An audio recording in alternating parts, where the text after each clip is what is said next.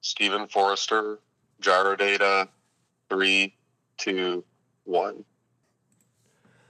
Thank you for joining the program here today. Boy, Gyrodata, I kind of joked on the website, uh, on LinkedIn and Facebook and Twitter and so let's just say social media instead of listing all the different parts that uh, Gyrodata and it doesn't involve pita bread. Well, it could, I suppose, if you eat it while you watch the data unfold. But uh, I wanted to start off by talking about what Gyrodata is right out of the gate because I'm not sure a lot of people know what it is. And uh, Stephen Forrester, thank you for joining today. And uh, sorry to put you on the spot out of the gate like that, but I'd like to get to the meat of it right away. What do you think? Yeah, yeah, let's do it. No, thank you for having me. Uh, thank you for having me on uh, this morning. And yeah, Gyrodata, or uh, yeah, the the uh, unfortunate uh, Euro data, as, as some folks uh, might might say, which you'd be surprised. People people ask about euros and make that make those comments more than more than you might think. Well, it makes us sound cultural, you know. It makes us sound exactly. like like we're educated, and yeah, exactly. Yeah, multicultural. hey, you know, but no so yeah, Gyrodata uh, been around for we're celebrating you know 40 years uh, actually this this year. So we've had a you know a, a long history of working in the oil field. Um, the the primary service offering or, or, technology offering company has is a, is a gyro surveying instrument for wellbore placement purposes. Uh, so this is a, a relatively niche application uh, for, for oil and gas, also for mining and some engineering stuff. But, you know, the bread and butter of what we do is oil and gas. And really what it is is when, when companies are drilling wells and uh, trying to get to, you know, from point A to point B, from from uh, starting the starting the well and getting to t- to total depth and uh, hitting that spot in the reservoir to produce or you know to frack the well or whatever, uh, they need to make sure that it is where they think it is. They need to place it accurately uh, within the reservoir, within the production area, so that they get more out of it, and hence a you know, better financial return. Uh, and, and, they need to kind of eliminate the risk of, of certain uh, downhole you know, challenges with um, wellbore, uh, you know, wellbore intercepts, for example, or where where uh, you know wellbores might collide because they're too close together. So with pad drilling and uh, these very tightly spaced wells nowadays, uh, especially with North American land, you know you'll see a lot of that. And so how do we make sure that you can put these wells as close together as possible, get the most production out of them, uh, while without you know leaching off one another, or having any of those HSE uh, risks around that. So that's kind of the big, it's kind of the big picture of, of why you would, why you'd want this, what the purpose is. And, you know, we, we think that, uh, you know, potentially every well should, should have a gyro as a surveying solution just because of the accuracy of the system versus some of the other, uh, you know, more traditional options.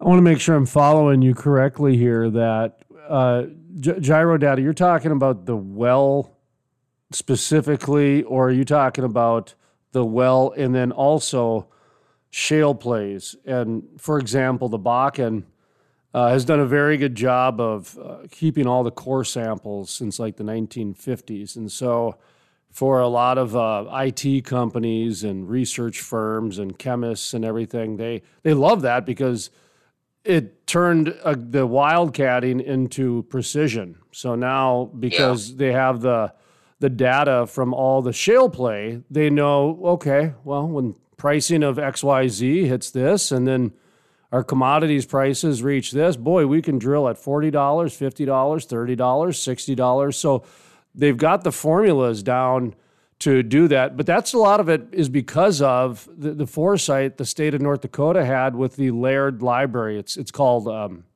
the the gentleman who came up with the concept. Uh, his last name was Laird and so it's up at the University of North Dakota. They have a library named after him of all the core samples and things like that. But essentially, what it was is anybody who drilled had to keep a core sample on the state. And, you know, Montana figured it out a couple decades later, but they were behind and that sort of thing. Uh, is that what we're talking about, or are we talking about the individual wells? I just put half the people to sleep, so sorry about that. no, you're fine. I mean, so it, it really depends. I mean, yeah, yeah, we're talking about we're talking about any given well in the sense of you know a, a gyro whatever type of system you you chose whether it was uh, you know something w- which is a GWD or gyro while drilling. So that's you know that's a piece of technology that you could put in the, the bottom hole assembly that will take those you know, positional or trajectory measurements while while you're drilling right? So it's basically fulfilling the same purpose as a as a traditional MWD tool uh, but it's it's not affected by things like magnetic north. Um, gotcha. You know, but by by the by, you might have you know something with the earth uh, in, in, the actual well bore, or even if there's any kind of debris or you know the casing itself, all sorts of stuff. So you don't have to worry about any of those errors because uh, you know gyro is is is a is a true north. Uh, you know, true north seeking device that's actually based on the Earth's uh, rotational axes and not not on a magnetic measurement that you need to correct. You know, that's kind of been the thing is uh, historically with MWD measurements. A lot of times, if you are going through those areas where there's uh, magnetics, you know, then you'll have to do all these corrections afterwards to make sure that it's back to where it's supposed to be. And this is kind of, you know, wait a minute seeing. now. Back the train up here. So you guys actually can detect if there's mag like magnetic energy in certain parts of the earth and things like that and be able to correct and etc is that right? Yeah i mean well the the thing i mean we're not how would i say it? So basically i mean you know when when we're going to to a well i mean the operator will typically kind of expect uh, they'll expect areas of magnetic interference, maybe in a certain section, or maybe for you know so many hundreds or thousands of feet or whatever. There's there's kind of this has been accounted for in some of the well planning and things like that. And so, you know, through those sections, that's incredible. If, if I didn't trying to. I didn't realize that. Sorry to interrupt. Yeah. I just didn't realize that because there are pockets of magnetism throughout the Earth. I mean, there's a power grids based on that, and theories of Tesla of the Nikit Nikola Tesla, not the Elon Musk one, the, the original one, the, the, original one. Not even the band. I'm still on the band. Five man acoustical jam, man. That's that's my music. Uh, but okay, so I, I, didn't realize that. That's awesome. See, to me, this is another example of why the oil and gas industry is truly awesome. And when I say awesome, I mean in the Webster's dictionary sense, because if if there's ways that you guys can figure out how to even detect and negotiate magnetism because let's be honest, the oil and gas industry has a lot of magnetic, magnetics involved. I mean, when you're talking about yeah. those those drill bits and even down to the microscopic levels, like I've I've gone to trade shows and I've seen these. Uh, oh, it's it's like you know like a, a sleeve you put around a, a, pipe, right? It's like like a you know you know I'm talking about like an in like a can koozie, okay, like a can koozie type thing. They'll have things like that that you put around a pipe, but it's specifically to pull the magnetic particles into you know uh, uh, up up against the end so they're easier to flush out and things like that. So i can see where if you all of a sudden you know you're in i don't know malaysia whatever i'll just name some country and you run into an area where there's a pretty good pocket of magnetism man that could really mess you up if you didn't know what you were dealing with. Holy crap sorry i just yeah. I'm, pro- I'm processing this right now. So there you go. The baton is off to you, my good sir.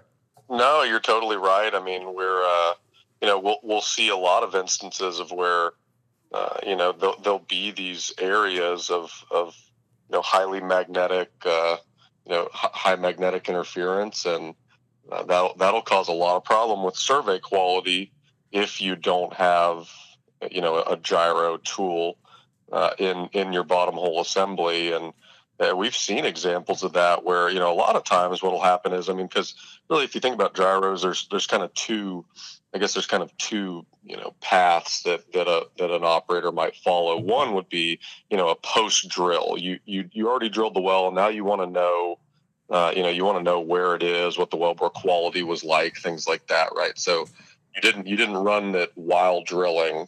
It was uh, it was done after the fact, maybe on wireline or E line or whatever. Um, then the other one is like I mentioned is you know GWD or gyro while drilling where you're actually taking those measurements while drilling you know during the drilling of the well to make sure uh, that you're kind of staying on track. That's more for uh, for directional drilling purposes, for gyro steering and uh, getting it where it needs to be. If uh, you know, if very precise wellbore, uh, you know, or reservoir placement is is a concern, which it usually should be. Uh, but yeah, we've had instances where you know we'll compare um, a gyro survey versus an MWD survey, and you know, operator. I mean, they're seeing after the fact that their well was nowhere near where they thought it was. Uh, and, and, that that's kind of the, the kicker. That's the that's the interesting thing is you know you'll drill a well and then maybe the production's bad, right? Or uh, you know it, it's it's not doing what it needs to do, or you encountered issues with you know placing other equipment or additional downhole challenges, and then they'll do this gyro survey, and you'll find out, oh well, no wonder it's not producing. It's like 400 feet up, you know, to the left of where it's supposed to be uh, and that that that whole idea of reservoir placement and really needing to pinpoint where you're going to drill and where you're going to place the well and uh, you know to get to get production and ultimately for you know the, the company's financial success that's a big deal. And uh, and some of them are very small you know sometimes it's 20 30 feet away uh, which might not make a huge difference. And sometimes it's hundreds of feet in a few kind of special instances. It's actually been uh, more than a thousand feet, which is pretty crazy. Uh, so it, it, it's it's really interesting that uh, you know, especially kind of in the past and historically, that you know the the the drilling team and drilling engineers and whatnot. You know, you drill this well and you think it's you think it's where it is uh, based on your you know your your your well planning and your seismic and you know all the stuff that goes into it you think it's where it's supposed to be and it's actually it's actually uh, you know 500 feet over the other way. So it's it's pretty it's pretty cool stuff and that that's why we just think that rather than you know running and running a, a, an older tool and then having to do this and having to correct the well right? So now it's not where you think it is. Maybe you have to sidetrack maybe you have to drill something else. To you have to put a whipstock in or something and go a different direction um, you know, rather than doing that, hey, just just do it right the first time around. Just you know, just run the gyro survey, do GWD. That's our big thing, and uh, we've we've seen an enormous uptick of that, even uh, kind of you know late last year, early this year, which has been which has been great, um, despite the kind of market conditions and you know the the volatility with commodity pricing and all that stuff. Uh, it, has been nice to see an uptick in that and interest in that because people are people are seeing the value and kind of some of our newer technologies where we've really really taken it to the next level and you know our solid state GWD, which is kind of our you know our, our latest and greatest shiny new thing. Uh, that's that that's seen some tremendous uh, tremendous growth in the market, and, and we're really the only one that has something like that. Uh, so it's yeah, it's a good time. Are you versed or schooled or have an opinion? I guess how knowledgeable are you when it comes to big data, big data?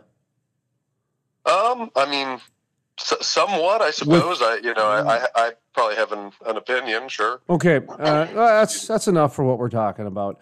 um, well, because really, lately I've been, you know, I've on the speaking circuit, and you know, at different things where, where it comes up in conversations at the different social functions and the networking things, I find myself reminding the folk out there, the industry folk, that um, you know, ten years ago, the CEOs, the the Harold Hamms and the James Volkers from Whiting and John Gibson from ONEOK, who have since retired or have taken lesser roles in the company, they were talking about the paradigm shift, how oil and gas is going through a paradigm shift. Now, I, I dropped those names because those are the types of people that aren't going to just be spouting out exaggerations because they've got shareholders and attorneys and, and employee. I mean, there's, there's people that can sue them, and there are certain markets that get impacted by things they say. So they don't they, they're not big into exaggerations and they're not very active on social media if you get my drift yeah. so when, when they started saying that you know i paid attention because i come from the media and the newspaper industry went through the paradigm shift with the with the internet You know, I mean, and the example I give to people is newspapers had a hundred year monopoly in most cities. A hundred year monopoly they had for a newspaper. And when the internet came, that most of them went bankrupt in 10 years. And, yeah. you know, so, or they got bought out or sold or something like that. So, you know, when, when I look at the paradigm shift that we went through in the media, how the internet changed us, I'm looking at like what your service is, your company is, because I just pull, you know, you guys have been around since what, 1980? 1980, yep. And you're a technology company. Okay. You were at least from the day one. And back in the 80s, I know it was punch cards and circular uh, punch cards used for computers. I mean, to think that our banking system in the 1980s was held together by a bunch of circular punch cards is remarkable nowadays to, to, to go back to that. So, uh, anyway, the only reason I bring that up is that you guys have got a historical amounts of data when it comes to this magnetism side of the whole equation. Now, big data is basically just folding in everybody's data and computing out a whole new entree, a whole new dinner, a whole new product, whatever it might be. So I can see how you guys can really play into the future of oil and gas when it comes to a lot of uh, uh, uh, what's the taking the guesswork out and figuring out precision pricing and uh, really being being a part of the bigger picture, if you will, being a part of the puzzle. I, I can really see that. So, um, big data. Have you guys looked at it? Are you aware of it? Just talk to me about how big data folds into how you guys are contributing to it or being a part of that.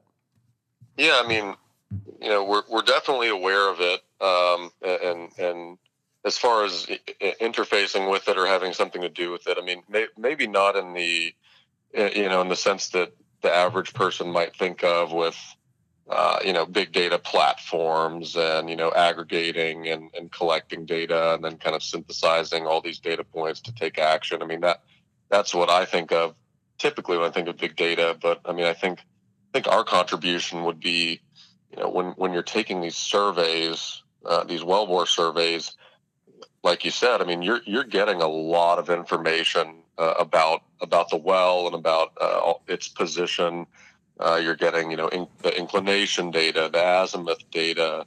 Uh, you know, you're getting latitude data for where it is, you know, in the world. If it's really far north, for example, and uh, and and how does how do these kind of numbers affect the actual well itself? So that I think that's where I think that's where we are is uh, you know, we have a lot of stuff. I mean, you should see some of the some of the spreadsheets that I that I look at and stuff. It, it's it's funny because you know I'm I'm not really a technical guy, and uh, you know some of some of our some of our people will send me these spreadsheets, and you know it'll it'll just be thousands upon thousands of numbers of, of you know data points basically, and I'm I'm just like, what am I uh, you know what am I supposed to do with this? But we we do we definitely take a lot of data. I mean, we, we have one kind of technology offering or a, you know a solution that will run a gyro survey and we'll take we'll take surveys at every foot.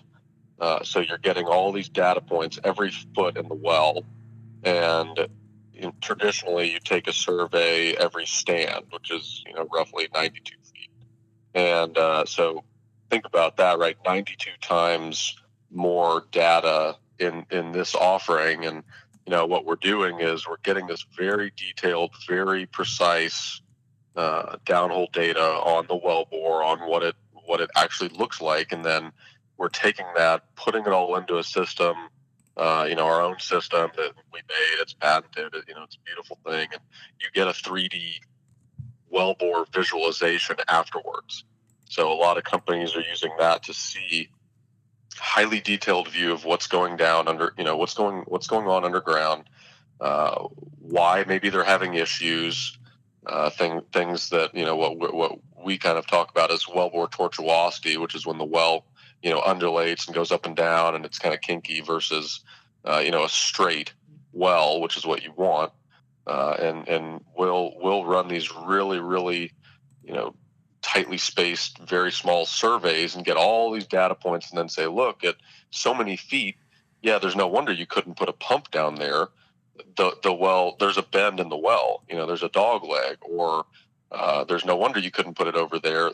the well the well is turning in such a way that uh, it's actually going to put you know on uh, too much pressure against the tubing. There's going to you what they call side force uh, or, or, side loading force, and that could cause you know the the tubing to rupture, or the casing, or even you know equipment damage, things like that. So when you think of data and how much data you have to have to make that kind of analysis and then provide a recommendation, uh, it, it's a lot, right? So back to your initial question, I know I kind of went went, went into the weeds a little bit, but you know, yeah, we're maybe not your traditional big data as far as we don't have uh, you know an industrial data platform or any kind of IoT uh, thing internally, uh, but we're certainly providing data to our customers uh, that you know that that are uh, that's allowing them to make better decisions, and, and what they do with that is kind of up to them, right? But ultimately, it should help everybody uh, drill better wells and, and better placed wells. So should should be a win win for everyone. Yeah, I I guess um, you answered it. Yeah, I mean there's there's so many different ways to go with big data, and that's one of the problems because if you choose the wrong path, you'll bankrupt yourself by by trying to tell everybody why your idea is so good. And uh, big data, you know, I mean, big data, you can do that. It can go a lot of different directions. So yeah, it's always have to be uh, have to be careful nowadays because that's it's just like digitalization, right? I mean, it's it's one of these words that has become it's just become ubiquitous, and you know, people are people are generally tossing these things around. It, it seems like willy nilly, right? It's like, oh, oh we, our, our new big data solution. Oh, we're our digitalization initiative, and, uh, and, and, and a lot of companies have it, and then some don't at all, and they're just they're just throwing buzzwords around. So it's it's a lot more it's a lot more crowded and complicated than it might need to be. But everyone's trying to cash in on the hype. You know? In our industry, it's called podcasting. Everybody's doing a podcast now, and uh, oh yeah, I mean, I laugh because I'm like, I was I, when I spoke at uh, the API Dickinson deal last week, and I've said this for a while in the program, but um, the government, you know, when they basically put out the money over the last year, you know, non nonprofits really didn't do anything. They, they they didn't they didn't do their event because of COVID, and they really didn't do any of their their nonprofit work because of COVID. And so a lot of people stayed at home. So pretty much every nonprofit started a podcast. So I could argue that, boy, the government just funded a bunch of competition with for podcasting. And and so that kind of opened my eyes a little bit. And one day I was talking to this uh, president, CEO guy who called me, who was kind of upset that his company did a podcast because they invested a lot of money and they were getting no return. And I was, I was explaining to him that podcasts are really difficult because it's a great idea and anybody can do it. Well, of course you can you can under 200 bucks and you can go buy equipment and boom, you're done. Okay? There's enough free services yep. out there to go from there. But it's it's like a website. Okay, great. You put a website out there. It's just like planting a tree. Okay, great. You can go plant a tree. You can do all that different stuff, but how's anybody going to find it? And how's anybody going to listen to it? I used to tell people all the time when it comes to a website, it's just like you having a tree in the forest. It doesn't work better if you have a map. And that was trying to get people to advertise their website. Well, they'll find it on the internet. Well, how is anybody going to find the website on the World Wide Web, man? That's that's more difficult than driving around town trying to find something. And then trying to explain podcasting to people about how first of all, hardly anybody is going to listen to the interview about you know the seven hundred thousand dollar generator that twenty people can buy in the country because it's a wet gas solution. Okay, so yeah. good good luck on that, buddy. But you go ahead and invest all that money into whatever. And so I, I went and I stepped out of my deck and I started counting the podcasts that I knew in my neighborhood of the homes that I could see. And just as I just turned in my backyard, not even my front yard, in my backyard, I counted six. Six yep. podcasts. And then I said, well, and then we got to compete with Ron Burgundy. And Ron Burgundy's not even a real person, and I'd rather listen to him than me. so no, you're you're absolutely. I mean, it's uh, you know, I, I, was on LinkedIn the other day, and a guy uh, he was he was compiling a list of all the energy related podcasts, and admittedly, it did include some you know renewables focused ones too. But when I left off, and I, I, put some on there that I was aware of, or you know, I knew I knew the folks, and uh, heck, we'll we'll have to make sure that uh, that that the crude life's on there too. But uh, but he uh, he, he finished it, updated it, and he said, "Oh, uh, good news, everybody! We're up to 149 podcasts." I saw 177 the other day when I saw it. Okay, so it's yeah, it's it's continuing to grow, and it's just it's unbelievable. And like you said, I mean, anybody can do this. You can go, you can go buy a mic, go buy some equipment, get your program set up, and and uh, start you know start doing it and watch the yeah. magic happen. But I went through it during the, the blog during the blog revolution too, because I'm I'm actually a writer by trade. I'm a journalist yep. writer by trade. Okay, it just I happen to do radio shows on the side and everything along those lines, and I just kind of figured out that if well if I'm going to write for a newspaper and a magazine, I might as well hit record on the interview and then I can just podcast the interview because it'll you know you got to interview them for the story anyways, right? Because yep. there there are two types of uh, there's two types of reporters now. There's the uh, email reporter. That's the one who just they do all their reporting over email, and those are the worst reporters there are. And then there's the actual people who actually do old school reporting, which is you actually talk to the person who's the source, not the not not the assistant or the marketing department or anything like that. No, it's the yeah. actual person who's you know horse's mouth, if you will. Yeah, imagine that, right? well, and there's a, there's a big difference. In fact, um, I the reason that I stayed on with a lot of newspapers, radio stations, and magazines was because I was the only one doing that. Because yeah. even their own employees were just doing the email, you know, doing the email reporting, which is it's too polished. It's it's manufactured and it comes across fake. And when you come across fake, at first it works, but then after a while it goes away. It's that old saying, short-term gain equals long-term pain. And so many people have been dangling for the fr- you know easy fruit, this and that. All right, I got to get off my soapbox here because we got into problems of the media, and it's been a real problem for a while because they've, you know, I mean, the media hasn't figured out that they need to reinvent themselves. They keep trying to make everybody go to their old ways, and it ain't going that way, you know. So, um, no, it's not. Hey, you're preaching. I mean, I'm a writer too, so you're preaching to the choir. Oh, I, good. I get it. Yeah. good. Yeah, and I, you know, listen, I get it. You know, deadlines and time crunches and this and that. But where we've gotten, my neighbor, one of my neighbors, he's a, a head of a uh, one, one of the political parties in the state. You know. Mm-hmm. So he's in the news all the time, right? And our dogs are buddies and everything like that. So we, him and I chat a lot because our dogs like to wrestle and play together. And I'm in the media, so he he asks me a lot of media questions. And he got kind of dinged in an article. Well, they they, they gave him an hour. Some reporter sent him a, a, a question pretty important question too. It had to do with uh, the election stuff, you know, when people were getting sued and you know Russia was taking over the election because of China's demand, uh, whatever. I don't know, just whatever the nonsense was going on and all this stuff. Um, to me, it's all noise because it comes in so many different directions. I didn't mean to offend anybody if who's really into it and thinks it's serious, but he he had an hour to respond, and he was taking a nap. And I mean, it was like four in the afternoon, right? Three in the afternoon, and they gave him an hour because his deadline was like five o'clock, and then they put it on the news because five o'clock is the new norm for a lot of media companies because that's when people get off work. So it's nine o'clock, 12 o'clock, and five o'clock are the new deadlines now. And if my source doesn't get to me, well, I need media mad libs filled in, and I just go with it. So they just say, you know, he wasn't available. Well, that kind of makes it be negative then. Most people think he's ducking or hiding, especially if it's somewhat of confrontational stories and etc. So I don't know that I, am sorry about that, but I, I, just wanted to put that in there because that is a problem with today's journalism is is it's it's actually who can yell fire the loudest in the theater when before they used to say don't ever yell fire in a theater.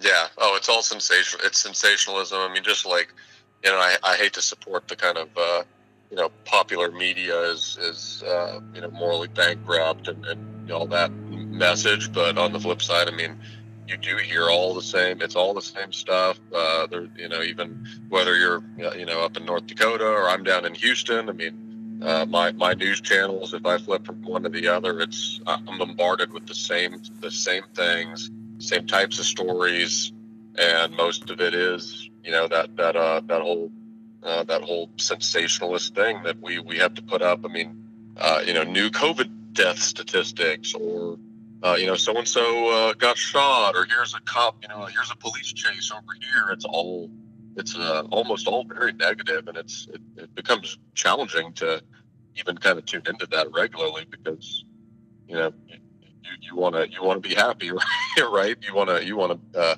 I want good news. Uh, I, I already deal with enough in my day my daily life that I don't want to I don't want to be done with that and then turn on the TV and then get slammed with an hour of additional uh, you know sensationalist headlines and news and whatnot. So no, I'm I get it. Trust me.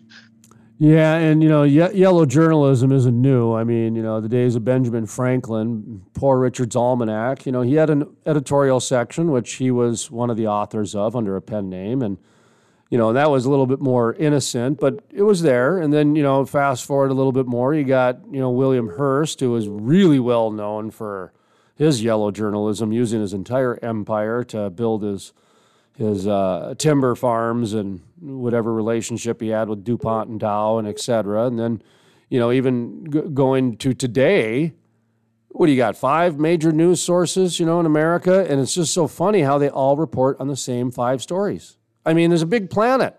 And you got these big major news organizations, and they all seem to report on the same stuff. And so that's interesting when the competition doesn't seem to really think there's any other news stories out in the world. So it's it's it, there's been an evolution and there's been quite a I don't know. It's it's there, but whatever. It's just an, like like we talked about before we jumped on the air. You know, sometimes just because you know the the telephone has changed to a handheld computer, it's still there. It's just in a different presentation, is all. So. Um, Let's get back to your thing real quick before we, you know, r- really lose all of our listeners here. Uh, but uh, okay, Gyrodata no, I'm sorry. That's not the right word. Is he? Is it? No, it is. Yeah, yeah. Okay, and that's the name of the company too. Data. Hey, I'm not, you know, data, data. I'm I'm good with anything as long as we're not saying Euro data. We're good. Well, where I'm confused is is that it's both the name of the company and the terminology, right? So this is this must be something you guys invented, like Lexus, where it's just a new word that you guys came up with. Well, I mean, you know, as far as I mean, as far as yeah, Gyrodata, the company name. I mean, that's that's our thing, right? But, you know, yeah, but Gyros, uh, what we did invent some of the, you know, kind of, I hate to use you know buzzwords after after just criticizing this a few minutes ago, but you know, I mean, th- uh, like some of our stuff was basically what you'd say is a step change or uh, kind of a you know a revolution in in how the industry has approached uh, wellbore surveying. I mean you know you you've went from uh, you know I know we we talked about this the other day, but you know you've went from uh, dropping a a bottle filled with acid, you know, into into a hole in the ground, and then you then you let it sit where the well where the well turns. You, you put you drop it down, let it sit there, and then you pull it back up. Uh, you know, ten minutes later, and wherever the acid etched a little line on the glass bottle because it's you know it's burnt into it you would say oh okay well that's our inclination of the well and that's how you would know how many degrees it was you know it was going in one one direction or the other uh, so to think that we've gone from that in you know the 1920s 1930s to uh, you know to, to fully electronic you know, tiny little. I mean, some of these things. I mean, they're like the size of a, of a penny. I mean, these are very small instruments, and you know, a gyro assembly or, or a, the actual piece of equipment that's going in a bottom hole assembly. I mean, that's larger, right? But because it's got to have all the the housing and the different components, the electronics board, and all that. But the gyro itself is is very small. These sensors are very small and just incredible. Some of the you know advancements that have that have come uh, really since Gyrodata's been around, and you know gyro while drilling uh, was was you know really Gyrodata's thing, and some of the early systems that you know started being able to survey at different inclinations without having uh, you know errors in the data and whatnot. I mean, you know, starting off with 40 degrees and then 70 and then 90 and then now just whatever you want, right? We have we have the thing, and there there is no inclination limitation. Um, so well, yeah, it, it almost seems like you guys created the industry, is what I'm getting at. Because when I was trying to do some research on this, it just reminded me of Xerox and you know Kleenex, where it, you you you kind of create the industry to where the name of the company is what it's called. You know, I mean, for a long yeah. time, Xerox that was it, man. It was it was that's what people call the copy machine, and. Yeah. So when you know, like, like I said, I was doing the research for Gyrodata, data, whatever, and everybody or every site was you guys, and and, and Wikipedia yeah, we, uh, about you. So it just seems. I'm sure you got. Who is your customer, by the way? I mean, at the end uh, of the day, who who is it? I mean, is is it just the operator, or is it people in the midstream, upstream, trout stream, salmon stream? Who who do you got? well, I mean, you know, our our customer base is varied. I mean, so so yeah, definitely operating companies will, uh, you know, will come directly to us, and if they have, you know, any of the kind of any of the concerns or challenges we were talking about, you know, they, they would come directly and say, hey, look, you know, we want to run a we want to run an XYZ system in, in this and that well. And uh, we'll, you know, we'll send a guy out and, and uh, you know, send the system wherever it needs to go and uh, set it up and run it and, you know, go on our way after they do the surveys. Uh, or, or we'll do it remotely. And nowadays, a lot with the, you know, the travel restrictions and all that stuff. So remote, remote ops has kind of become a huge thing for us. But, uh, but yeah, so operators or, uh, you know, other other service companies, uh, you know, or other kind of providers in the OFS space where, uh, you know, they they might want to use our system or sensors or whatever. They might want to incorporate that into their own BHA and say, uh, you know, yeah, we, we need we need your GWD system in there because we don't have it. Uh, so that that's a that's a whole other kind of piece of the puzzle as well as uh, you know third party service companies coming over and, and, wanting to run this kind of technology and uh, they, they might not they might have some kind of surveying offering. I mean, you know, Halliburton has Sperry and Schlumberger has a MEMS gyro, and so there there is stuff out there, but uh, you know, ours is ours is, and this this will you know maybe come across a little stilted because it's me with Gyrodata, but I mean, ours really is kind of ahead of the pack, and uh, it's it's a it's a very small market. Uh, you know, it's a, it's I mean, there's really off the top of my head, I mean, there's about four companies, including us, that are really doing this and specializing in this.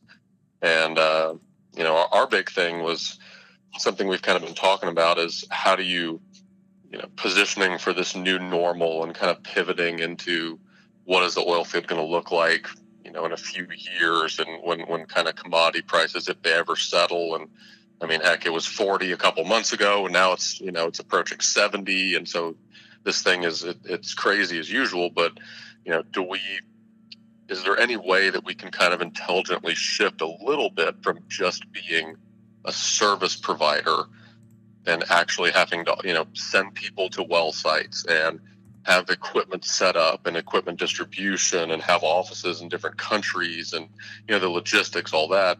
Or can we be a technology provider to where you know what we're what we're offering is not just service, which of course we'll still have because that's a you know kind of bread and butter offering, but can we also sell the technology itself, the sensors, right? And that's where those service companies come in. Is you know a lot of times they're running this stuff already and they're not talking about it, uh, but we're generating you know revenue based on them running our technology and you know i don't you, you might have seen it floating about somewhere in the past but our big thing last year was uh, was you know Halliburton actually uh, publicly announced that they were going to incorporate uh, our solid state sensors, which are you know the, the newest and latest and greatest and um, you know, sensor technology. They're actually putting that into their own piece of equipment uh, and and commercializing it under their own name.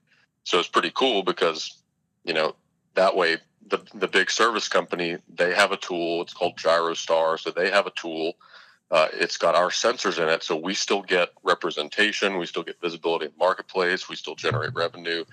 Uh, but you know they're going to run their own tool as part of their own operations. So we we are not you know a service provider in that sense anymore. We're a technology provider. So kind of dumbing uh, it down. Is it more more you just licensing it to them and then uh, with some service?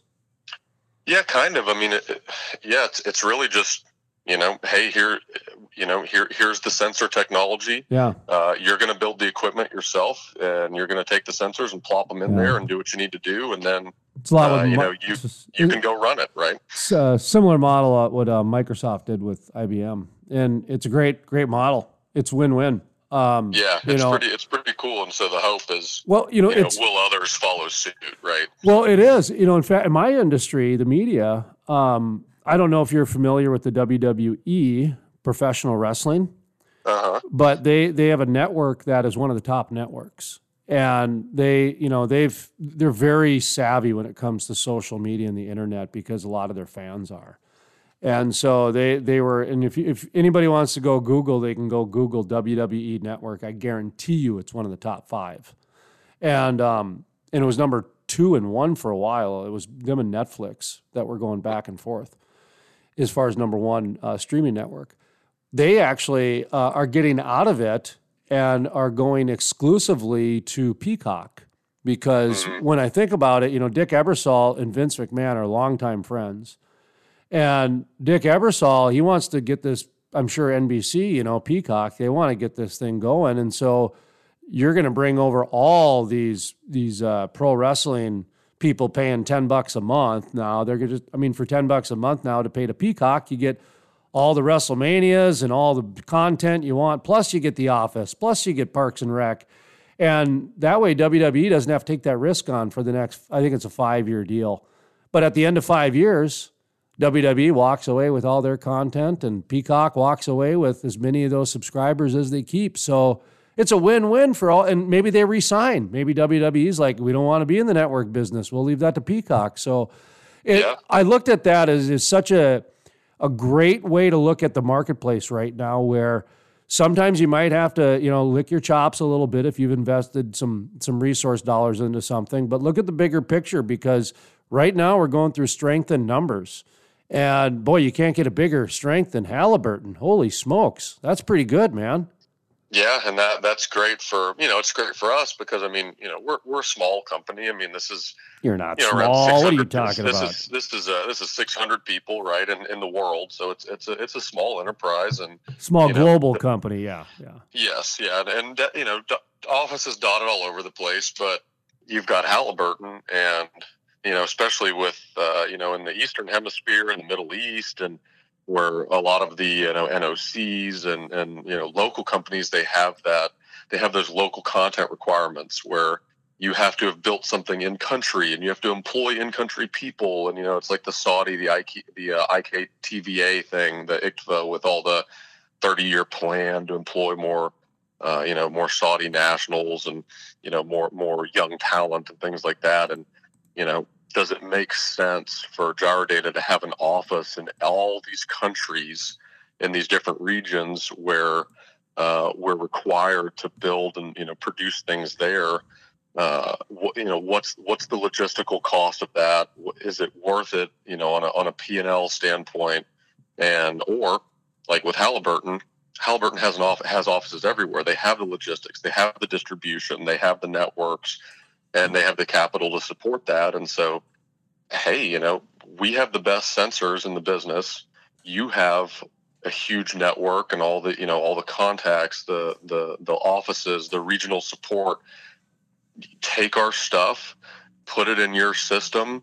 Uh, and, and and and fly free, little bird, right? I mean, just go do your thing, and they and they can. Sperry is a legendary name in in the you know the surveying and the drilling world. I mean, Sperry's son was you know Elmer Sperry was the guy that pretty much invented the gyroscope, the modern gyroscope, right? So I mean, uh, this this is a company with a huge huge amount of uh, market equity and, and brand equity, and yeah, they can just they can just take it all the way home. And that was really cool about them was they, they were willing to kind of publicly say that you know? So i mean there's there's companies all over from you know mom and pop shop to to the big boys that they might run some type of you know some some piece of technology we have a sensor or whatever they might use it but they don't talk about it they just do their thing and so yeah we you know we make we make revenue off of it but it's not it's not of any value to building the brand right but halliburton was like hey we've got a new technology offering. It's called Gyrostar. It's powered by Gyrodata's solid state sensor technology. and that's like on the marketing flyers, it's on the collateral, it's on the website, it's everywhere. They actually publicly put that out there. So that was that's good for everybody because then they can benefit from the strength of our you know of our brand and that in that admittedly limited market, but they can benefit from our brand, and then we certainly benefit from the additional exposure and uh, markets that they have access to that we might have more limited, you know, participation in. Looking at the clock here, anything that we missed? Anything we want to reiterate? Anything that you know, um, you know, kind of final thoughts here, kind of as we wind down. Um, did, did you want to? I know uh, we talked. Uh, I know we talked the other day a little bit about. I don't know if maybe at the end here we, if we wanted to bring it home with, you know, we've talked so so much about kind of you know what we do and gyros and all this technology and stuff, but you know, for your average uh, for your average person and your your your normal listener, uh, which would have been me less than two years ago when I'd never heard of a gyro in oil and gas in my life. Uh, you know that these gyros are in a lot of stuff uh, in in your day to day life, and uh, you know really to bring it home for people. I mean, whether it's yeah, you're if you've got a if you've got a you know a cell phone in your hand, if you've got a smartphone in your hand, uh, there's there's a gyro in there. Right, there's gyros in your laptops and your your computers. Um, there's probably one still in your car.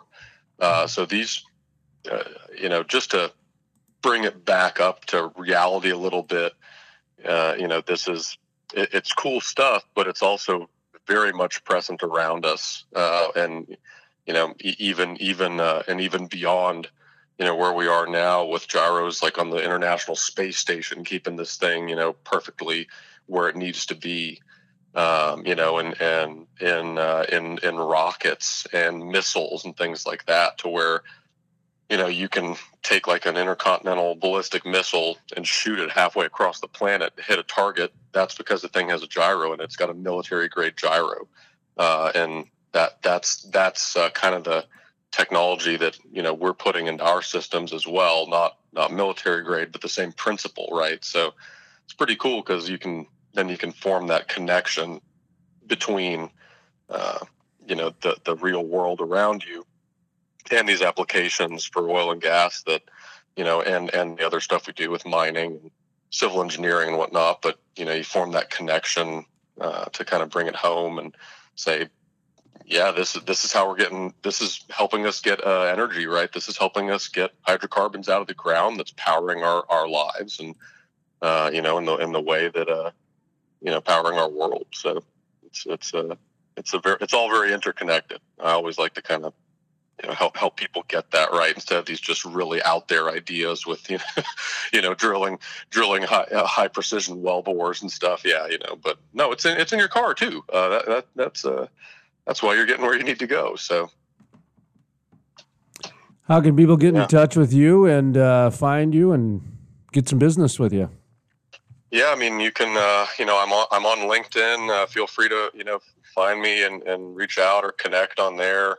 Um, you know, you can visit our website, gyrodata.com. If you want to email me specifically, uh, my, my email is just my name at gyrodata. You know, it's stephen.forrester at gyrodata.com. If you want to send me an email, uh, please, please feel free. And yeah, ha- happy to, happy to engage with anybody. And if I can't help, I'll certainly direct you to the right spot.